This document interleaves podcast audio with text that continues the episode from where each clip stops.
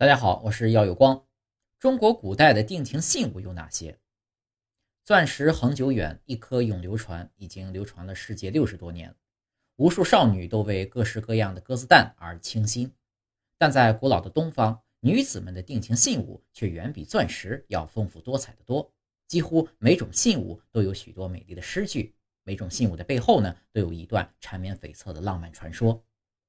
第一个，红豆。红豆呢，以相思豆的芳名流传至今。诗佛王维的“此物最相思”本是送给因安史之乱而流落江南的李龟年的，但正是因为这首诗，人们呢用色艳如血、质坚如钻的红豆来诠释坚贞不渝的爱情。后来呢，温庭筠“玲珑骰子安红豆，入骨相思知不知”的诗句，更是让红豆又多了一些刻骨铭心的色彩。二。香囊，香囊呢也称作荷包，里面呢多放有香味浓烈的中草药。女子呢一般贴身携带，作用呢相当于今天的香水。先秦时啊，年轻人拜见父母长辈都要佩戴香囊以示敬意。恋人们之间呢也常把这种贴身之物作为信物互赠。在《红楼梦》中，黛玉误以为宝玉将她送的香囊送给了别人。一赌气，把正在做的另一个给剪了。秦观呢，也有“香囊暗解，罗带清芬”的词句传世。三玉，俗话说啊，“君子如玉”，说的呢是君子的品德像玉一样，讲究恭敬、平和、温润、悠远之爱。罗缨指的是古代女子出嫁时系于腰间、绑着玉佩的彩色丝带，表示呢已有所属。而结离呢，也成为古时候结婚的代称。《诗经》中说的“亲结其离”，描述的呢就是女儿远嫁时，母亲为女儿束结罗缨的温馨场面。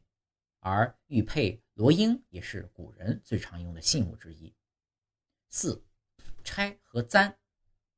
钗和簪都是古代女子们的发饰，最著名的呢是白居易在《长恨歌》中对杨贵妃。云鬓花颜金步摇的描写，金步摇啊，就是一种金钗，作为定情信物。女子呢会将发钗一分为二，一半呢赠给对方，一半自己保留。陆游的名篇《钗头凤》就讲述了他与前妻唐婉一怀愁绪，几年离索，错错错的悲情故事。五手镯。在唐朝著名画家阎立本的《步辇图》中呢，我们就可以知道手镯在初唐时期的皇宫中还是比较流行的。而早在汉朝，手镯呢就以跳脱的名字频频出现。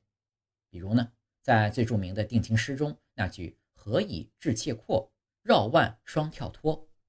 而《红楼梦》中的薛宝钗呢，也写过“浓淡神会风前影，跳脱秋声晚笛香”这样美丽的诗句。六缠臂金，还有一种跟手镯有点类似的定情信物，名叫缠臂金，也称作臂钗、臂穿。一般呢要用金根带条盘缠，缠成螺旋圈状，再让姑娘们呢将其戴到手臂上。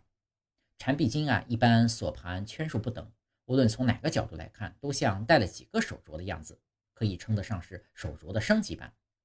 苏轼呢也有。夜来春水浓于酒，压扁佳人缠臂金的诗句流传。七，耳环，耳环也是重要的信物之一。关于耳环的最早记载啊，出现在《山海经》中。青夷之山以女，其神小腰百尺，穿耳以具。《三国志》中呢也有记载，穿耳贯珠，盖骨赏也。唐朝诗人张籍《节妇吟》中的名句。还君明珠双泪垂，恨不相逢未嫁时。里面的明珠啊，说的就是耳环。